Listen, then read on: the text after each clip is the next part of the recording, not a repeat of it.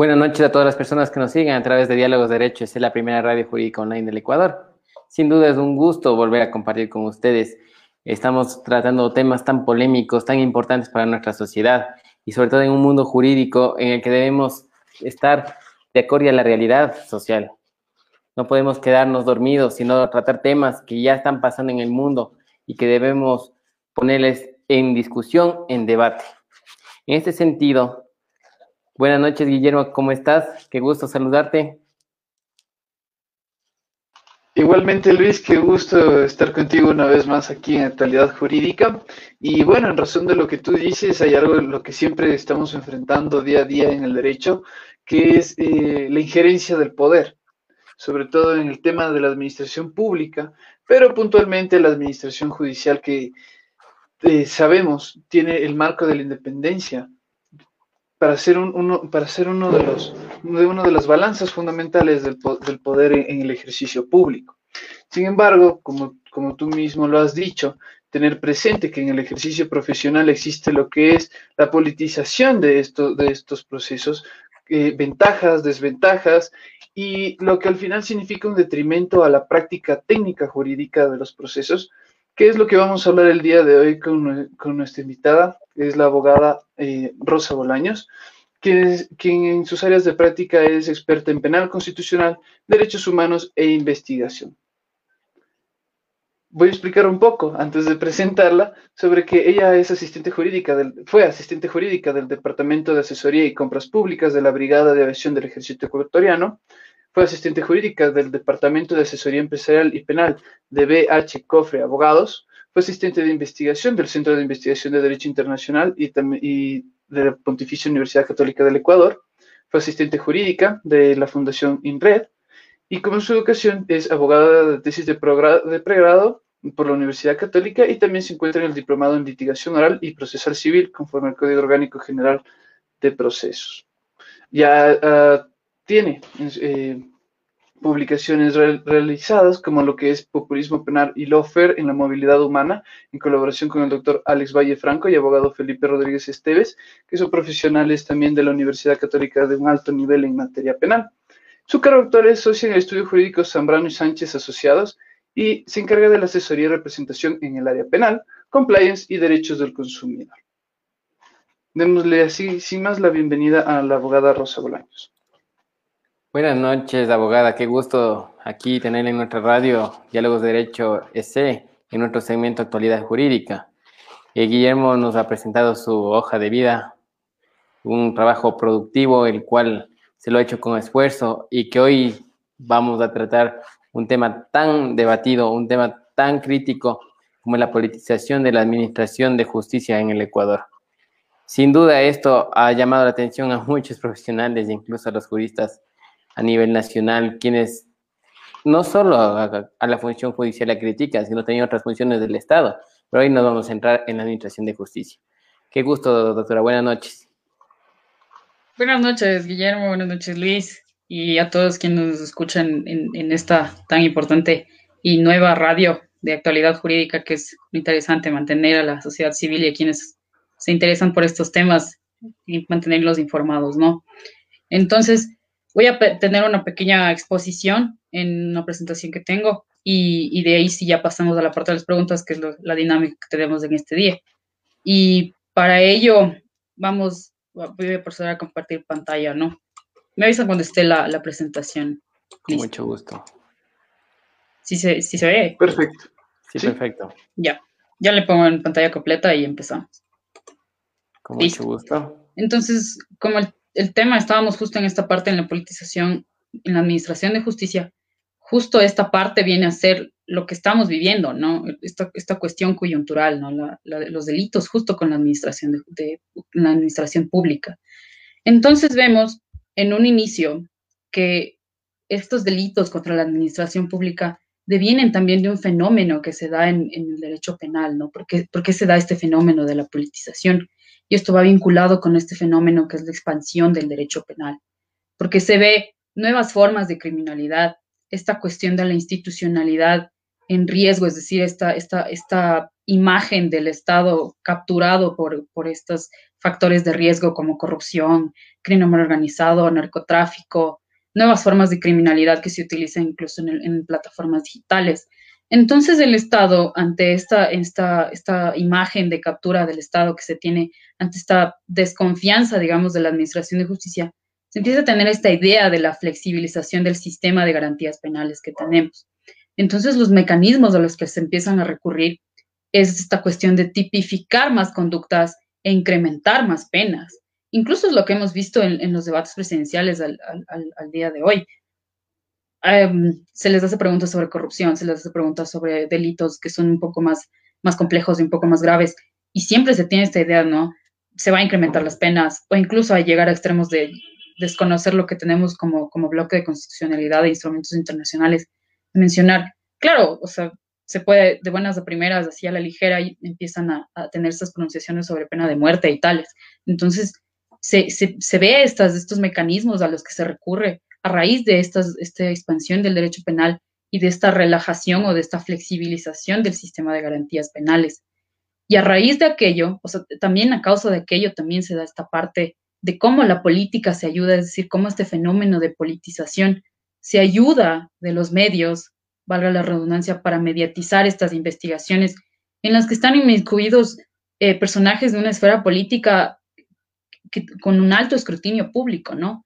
Entonces ya hemos visto desde toda esta cuestión de, la trayectoria, ¿no? De, cómo se dieron estas, estas investigaciones en los casos de corrupción del partido Alianza País, luego Rafael Correa y así sucesivamente, cómo la gente de, estos eh, adeptos a estos, partidos han salido del país, la fiscalía cómo ha respondido. Entonces, este resultado se, nota, ¿no? El, resultado que apunto acá, que es justo la parte de este discurso de eficientismo de la Administración de Justicia, es decir, este discurso de, mencionar esta parte de cero tolerancia ante la corrupción y para ello mm, irse contra todo lo que nosotros ya tenemos concebido en el ordenamiento jurídico, al menos en, el ordenamiento jurídico que dicta las normas procesales penales en cuanto a este sistema de garantías.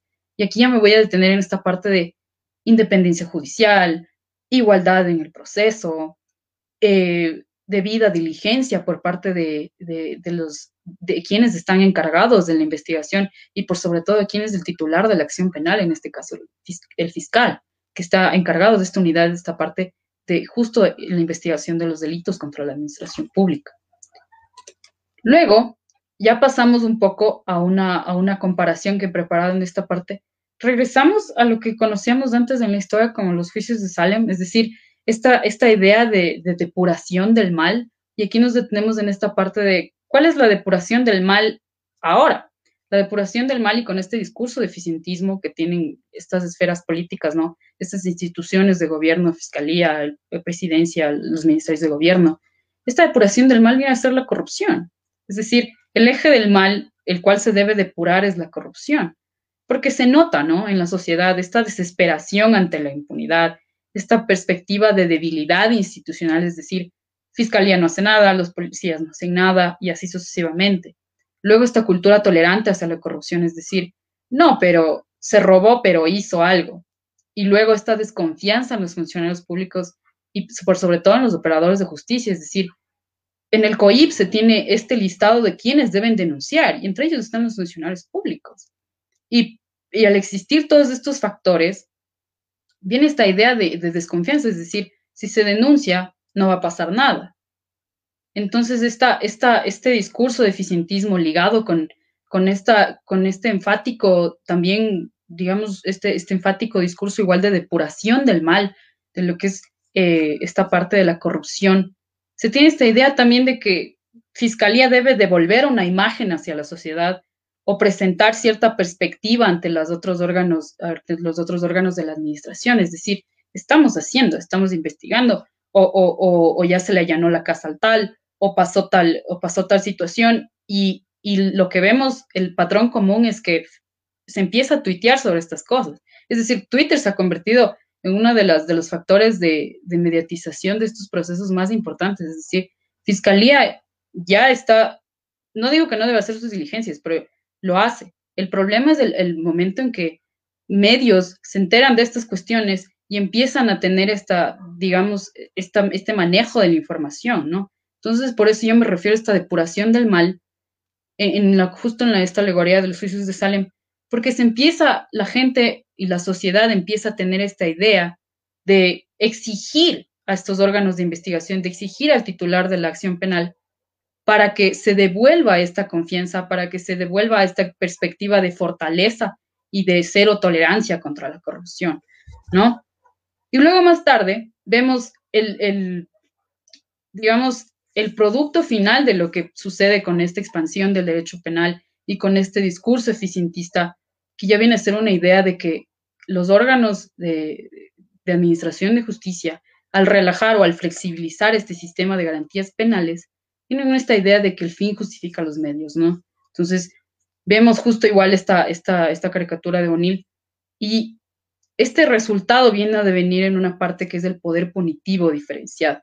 Es decir, Fiscalía al, mediatizar y al politizar todas las investigaciones relacionadas con, casos bastante complejos en los delitos contra la administración de justicia, como los que hemos estado viendo en los medios, brinda una, una perspectiva a la sociedad. Y esta perspectiva es esta, esta falsa idea tranquilizadora, como esta, este placebo que se le da a la sociedad a través de lo que se reporta en Twitter, a través de lo que se reporta en los canales eh, nacionales. Entonces, y los, pero siempre nos va a quedar este cuestionamiento. ¿Y las garantías y los derechos en el proceso? Y por sobre todo, y las garantías y los derechos del procesado. No nos olvidemos que el derecho penal está para limitar el poder punitivo. Al momento en que se politiza y se mediatiza, ¿cuál sería la limitación del poder punitivo ante alguien que es desigual al poder punitivo del Estado, que en este caso es el procesado, el investigado, e incluso ya quien ha sido eh, condenado y, recurre a una sentencia condenatoria, ¿no?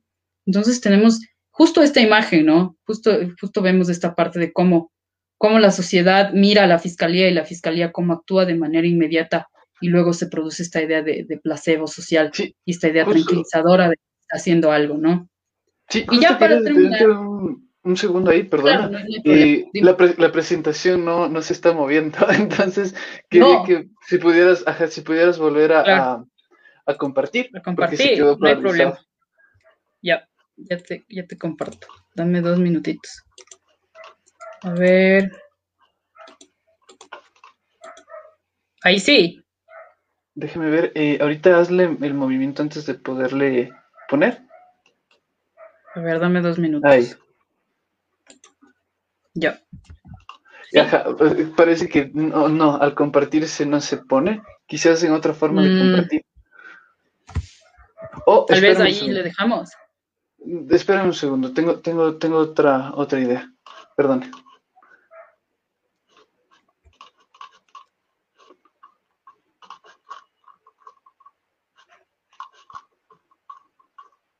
Voy a intentar compartir el mismo documento que yo también tengo. A ver si claro, podemos no hay problema. Y estoy justo en la cuarta diapositiva ahí para que tengas una Ajá. No hay problema.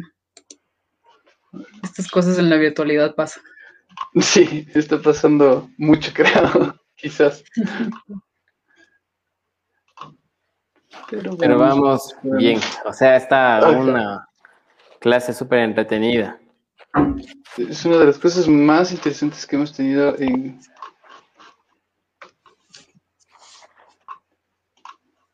Bueno, y el tema del, nuevo presidente que gana este domingo, que es un tema bastante de reflexión, por decirlo así. Tiene algunos retos, algunos retos, pero también hay que ver que en realidad necesitamos, o sea, ya alguien nuevo, ¿no? Porque realmente ya hemos visto un modelo de Estado en los últimos 14 años que no ha dado para tal y ha habido muchas fallas.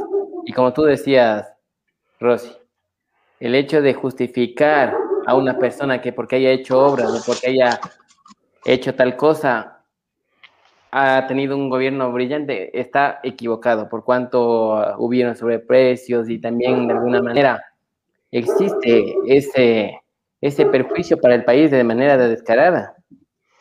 Claro, claro, eso es justo lo que estábamos viendo, ¿no? Esta, parte de, cómo se ve esta desesperación masiva y esta indignación.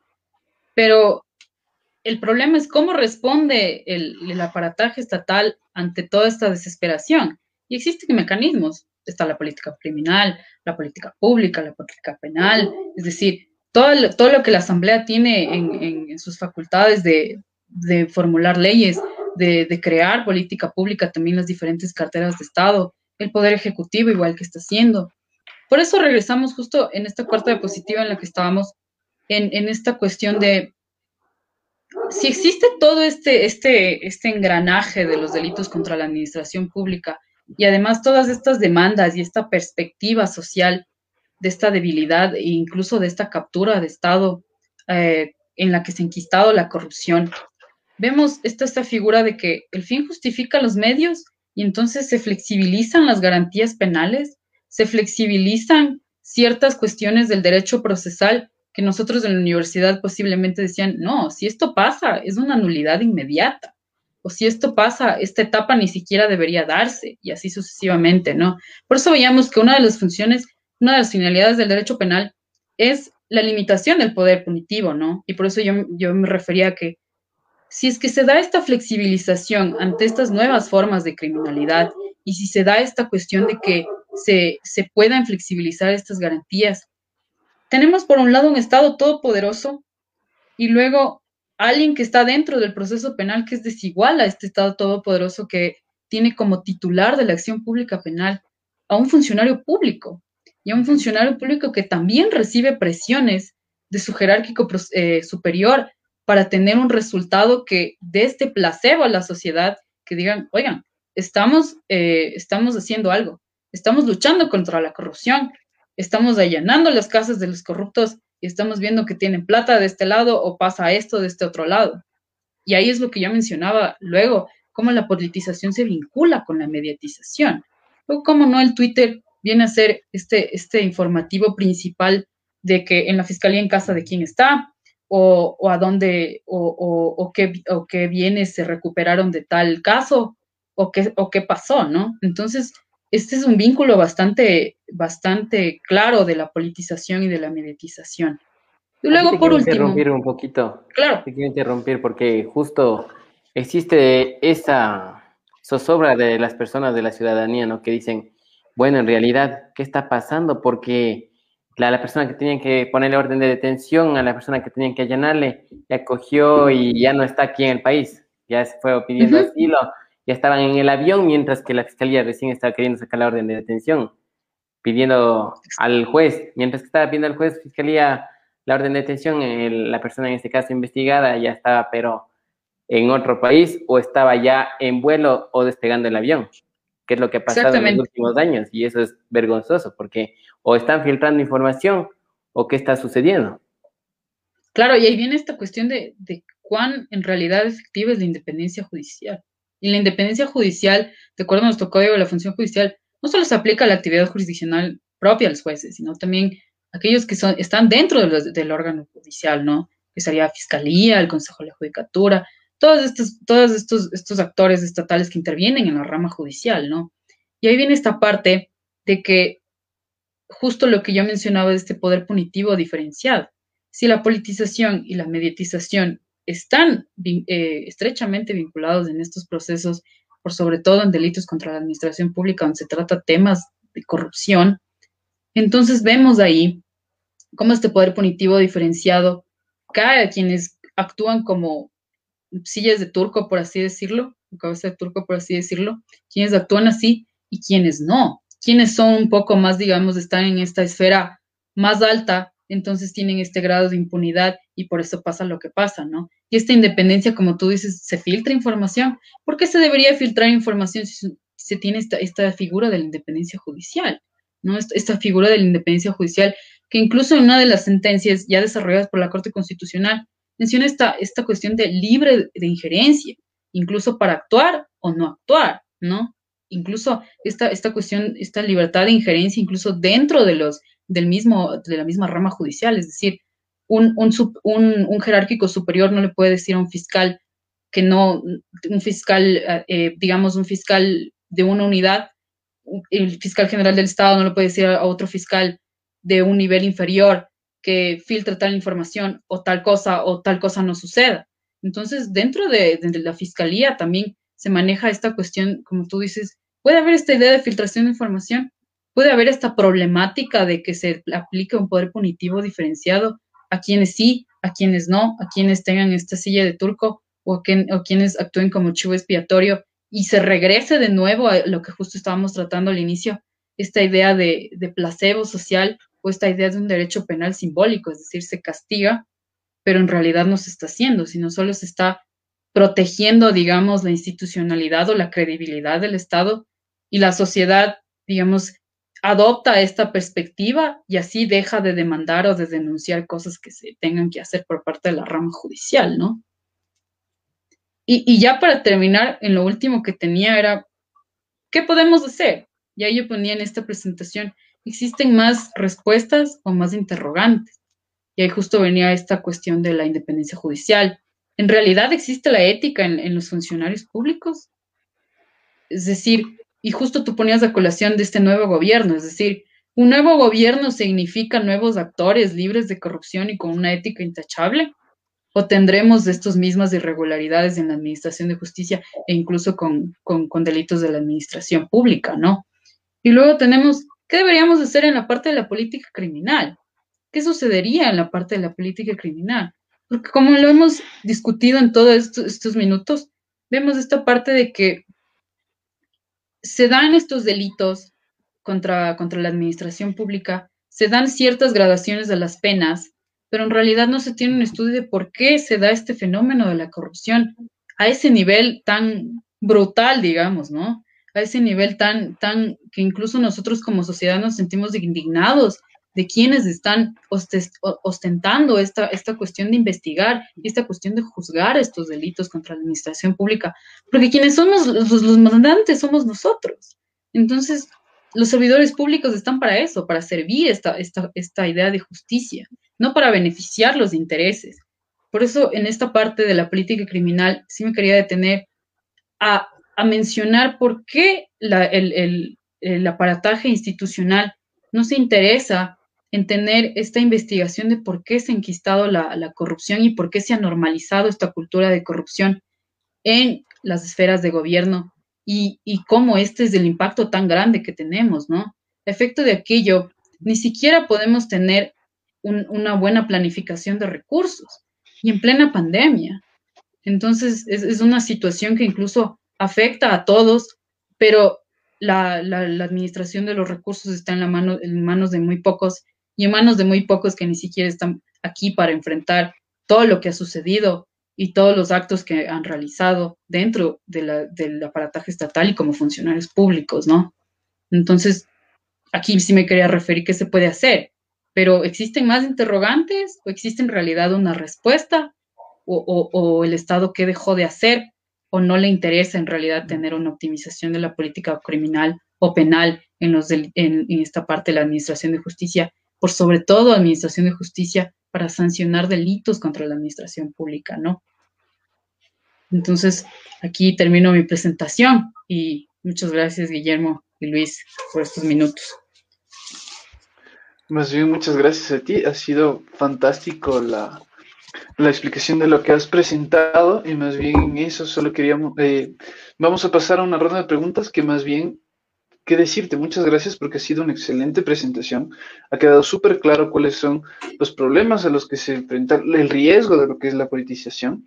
Y, pero eh, queremos hacer las preguntas solo para que quien nos sintoniza pueda, eh, qué sé yo, porque son muchos estudiantes, eh, en formas concretas poder hacer preguntas súper puntuales. Quizás un poco redundantes en algunas cosas que ya has mencionado, pero quizás como solo para, para tenerlas fijas de una forma ordenada. Entonces, quisiera empezar con qué significa la politización de los procesos para ti y qué definición pudieras eh, encontrar. Sobre todo práctica, que creería yo es lo, es lo mejor en algo tan dinámico. Claro. Entonces, empecemos justo por esta parte de la politización, ¿no? La politización se enfrenta como un fenómeno en el cual se evidencia esta injerencia o esta intromisión, e incluso se puede hablar de invasión de, las, de la política, pero de la política en cuanto a líderes políticos de una esfera bastante influenciable, ¿no? Es decir, una, esfera que tiene influencia sobre otros instituciones de los órganos estatales, ¿no? Y aquí se viene esta idea de que se imparte justicia no desde los tribunales, sino más bien desde los intereses de esta esfera política para así tener estos objetivos de detrimento contra sus oponentes, ¿no?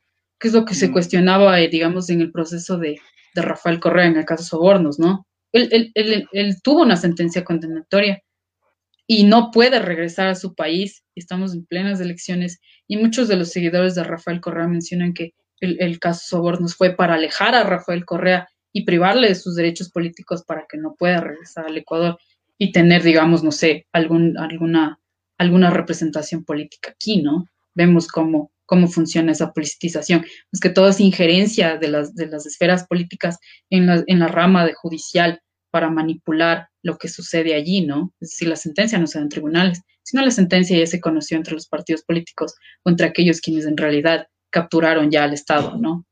Esa, esa sería la, la, esta definición.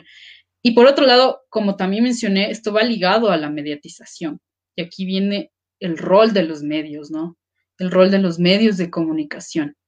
Vemos cómo los medios de comunicación también ya tienen preasignaciones o digamos preatribuciones a, lo que sucede en el proceso. Es decir, si bien existe en el Twitter cierta información o si bien existe en, en, los canales nacionales cierta información, los medios de comunicación ya lo hacen parecer como esta situación de desigualdad que mencionaba, es decir, digamos que estamos en la etapa de investigación. ¿Por qué desde la etapa de la investigación, como lo que sucede con el alcalde Yunda, ya se empezó a circular todos estos audios de, su hijo, ¿no? Es decir, toda la sociedad ya sabe eh, qué sucedía en estos audios, pero ¿sabe qué? Es decir, qué delito se cometió. Este, este tipo de, audios en realidad son, son, pertenecen a esa persona. Se hizo ya un peritaje, están acreditados estos audios, que, que se da esta relación o incluso los, las capturas de, los chats de WhatsApp, ¿no? Entonces, ¿qué es lo que los medios en realidad están informando?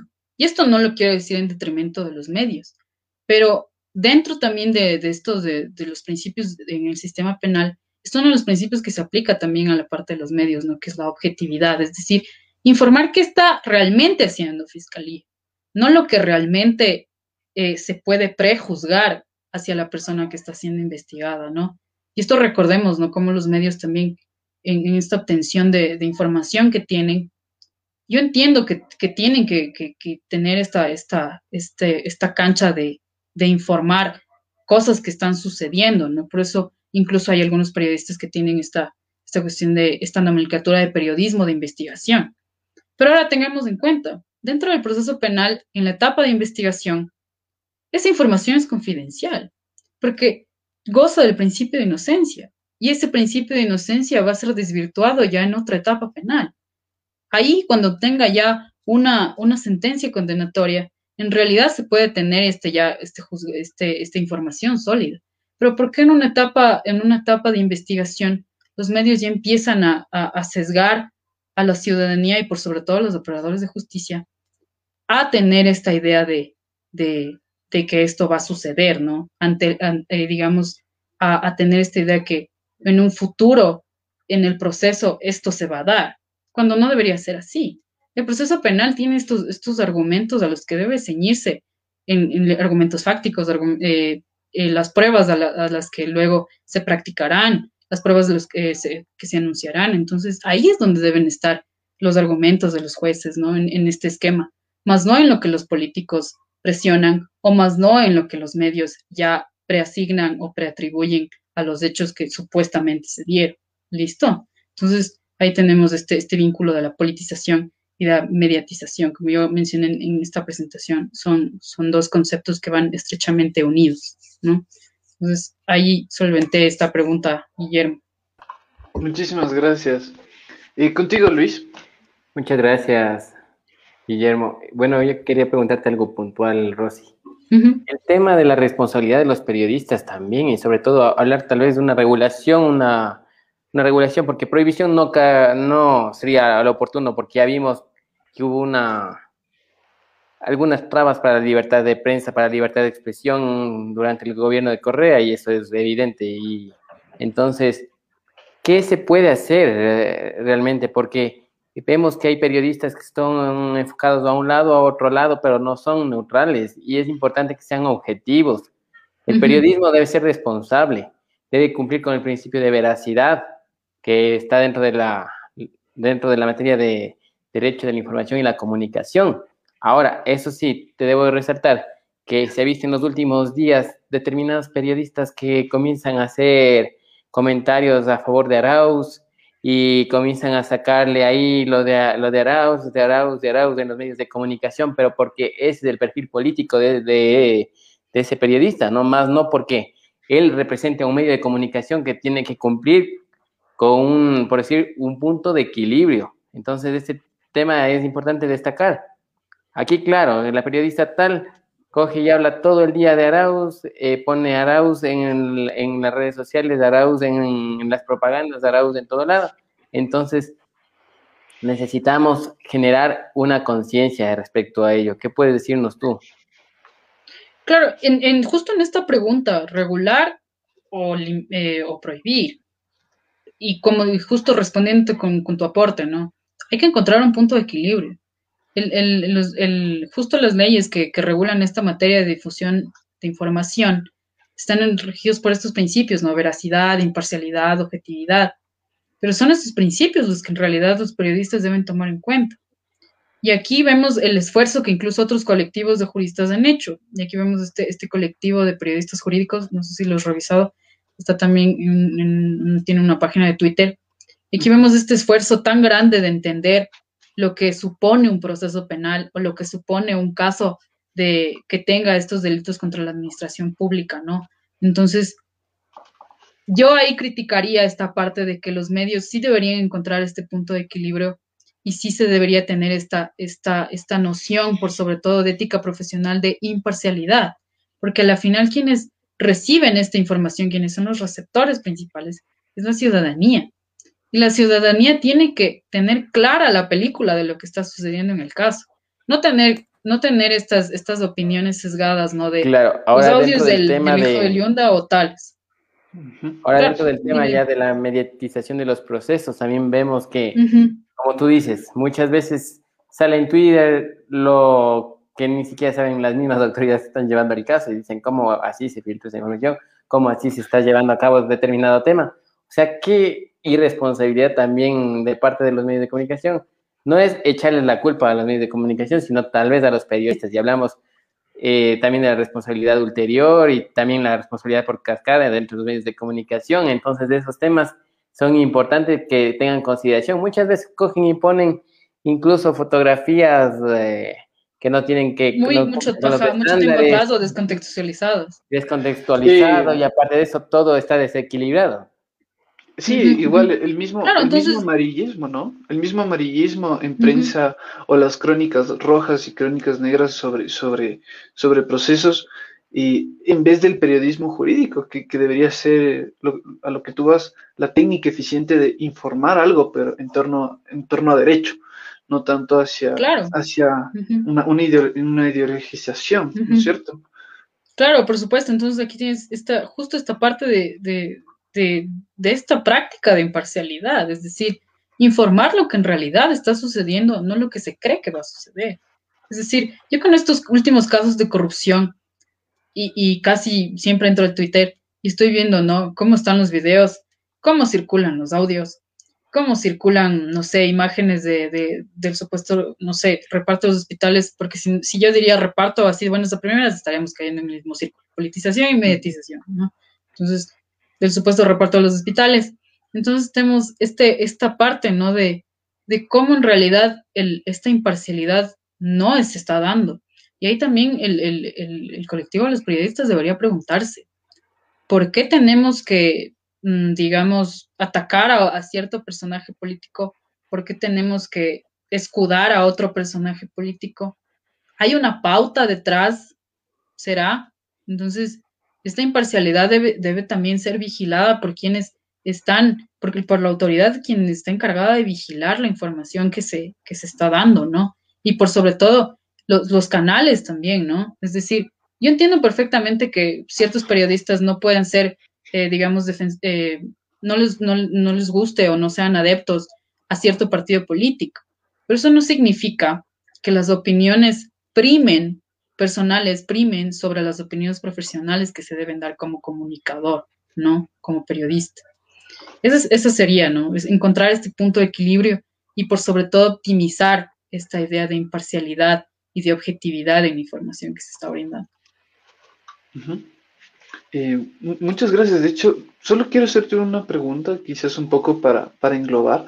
Eh, ¿Por qué es tan difícil? Por, lo que tú dices, hay, mucha injerencia sobre todo del gobierno. Se vio antes, se ve ahora, es un mal que ha ocurrido quizás desde toda la, desde, desde al menos la modernización del Estado, desde el retorno a la democracia. Y más bien por eso va mi pregunta en relación a todo esto. ¿Por qué es tan difícil la independencia del sistema judicial y los órganos auxiliares en relación al gobierno? Porque quizás, y, es muy interesante ahorita lo, que me pongo a pensar, no sé si estoy mal, tú sabrás decirme, hay dos formas de politización, una injerencia directa y una indirecta a través de medios, en las que se hace sugerencias ante los órganos de investigación, pero también hay lo que es la presión eh, de la que siempre se habla, que hay presiones sobre los jueces, que hay presiones sobre los fiscales, de los mismos que tú habías hablado al inicio. Entonces, ¿qué, qué opinas sobre esto? Sobre por qué, se, por qué se complica tanto la independencia. Justamente vemos aquí este, este factor de coacción, ¿no? Y este factor, este factor de presión por sobre el jerárquico superior, en este caso Fiscalía General de Estado, sobre los demás fiscales, o también vemos sobre las otras carteras de, gobierno, o incluso el, el, mismo poder ejecutivo por sobre los demás poderes. Esto no debería suceder, ¿no? Esta, esta, esta injerencia. Y ahora, ¿por qué es tan difícil tener esta independencia? Justamente por lo que yo mencioné en la, en la presentación. Esta normalización de que la carrera pública depende de alguien más, esta normalización de la carrera de corrupción. Es decir, un funcionario puede entrar con todo este ideal de servir a la sociedad, de, de servir con una investigación idónea y, y diligente y con todos los principios procesales y hacer bien su trabajo, hasta que llegan estas amenazas o llegan estas presiones y se ve afectada su carrera, ¿no? Entonces se ve afectada su carrera como funcionario público. Y luego viene este, de esta afectación de carrera, también viene luego esta, esta famosa cadena de favores dentro de la administración pública, ¿no? Es decir, mm, sucede esto y yo te hago este otro favor, sucede esto y luego le vemos al otro día siendo ministro de tal cosa y así sucesivamente, ¿no? Entonces, esta independencia es porque el ejercicio de la ética profesional en la administración pública es algo que se ha perdido totalmente. Y, en un país en el que nosotros, si abrimos nuestra constitución, sería un país ideal en el que yo quisiera vivir, pero no es posible si esta ética en la administración pública no es no es, es algo a lo que se debe llegar y no lo que en realidad esta, esta ética es, es para la gente que, que no desea avanzar, es decir, que no tiene visión en, en, la carrera pública, ¿no? Entonces se ve esta idea de que la, de la ética profesional en la administración pública es la excepción a la regla, mientras que los actos de viveza criolla, como se dice eh, coloquialmente, es la regla y es así como funciona la administración, ¿no? Entonces vemos que este es el problema. Y es un problema de tipo social, es decir, sociológico y cultural, de cómo nosotros pensamos, que justo lo que yo acabo de mencionar este término, que esta viveza criolla es lo ideal para que se mueva el aparataje, cuando en realidad en la ética de la, de la profesionalidad y de, por sobre todo esta ética de ser un servidor público, es que se sirva a la sociedad y se haga ese trabajo, más no porque estás presionado o porque existe una cadena de favores o porque existe un beneficio ulterior que es un ascenso o una promoción o tales, ¿no? Entonces, esa es la dificultad más grande, este ejercicio de la ética profesional en la administración pública que tienen que tener obviamente los funcionarios públicos, ¿no? Muchísimas gracias. Y también eh, eh, creería que de alguna forma para fortalecer una buena ética, que era algo que igual esto se había, había discutido con, con, colegas, es qué mecanismos protegen a los funcionarios para no ser presionados, porque a veces vemos que muchos reclamos de que se encuentran en el abandono del mismo sistema. Un poco complicado, ¿no? Que el mismo gobierno proteja e influya, pero eh, quizás también ahí tenemos un, tanto de responsabilidad civil de la que tú misma hablabas, tanto para meditización como la politización. Yo creo que es por un tema de tiempo, más que nada, porque teníamos muchas preguntas, mucho por desarrollar, y creo que esto amerita una segunda parte de la cual esperamos que vengas otra vez porque, porque es fantástico tema. Te agradecemos a eh, tanto Diálogos de Derecho C, que es el conglomerado, como esta sección Autoridad Jurídica, de mi parte, yo y Luis. Muchísimas gracias, eh, Rosita. Esperamos de verdad, de verdad que vengas una vez más. Fue, ha sido una fantástica exposición. Muchas gracias a ti, Guillermo y Luis, por todas estas, más que todas estas preguntas que encontramos ya al final y para tener este ejercicio de debate bastante entretenido. Entonces, es un ejercicio chévere el que hemos hecho hoy. Muchas gracias, Rosy. Eh, bueno, dentro de lo que es la temporada de actualidad jurídica, estamos en la quinta y hoy justo terminamos con Rosy porque desde el domingo ya empieza la temporada sexta y les invito a escuchar, hasta el viernes ya estarán cargados todos los episodios, tanto en Facebook, YouTube y las plataformas del podcast, tanto Spotify, Google Podcast, Apple Podcast. Entonces, hasta el día viernes están cargados todos los de la quinta temporada y ya estará también saliendo la propaganda de la sexta temporada eh, con nuevos invitados. Te agradecemos bastante, Rosy. Esperamos tenerte en una próxima oportunidad. Espero que hayas disfrutado este espacio. Se lo hace con mucho cariño para los estudiantes y para los profesionales del derecho y sobre todo para seguir aportando a nuestra sociedad, que esto nadie nos paga, pero lo hacemos con mucho cariño y lo hacemos con esa vocación de sacar estos temas tan relevantes, ¿no? Porque necesitamos debate, discusión, porque así vamos a cambiar a la sociedad. No podemos cambiar una sociedad si estamos cruzados las manos sin hacer nada. Perfecto, exactamente. Ese es el tema. Muy bien, muy bien. Muchas gracias, muchachos.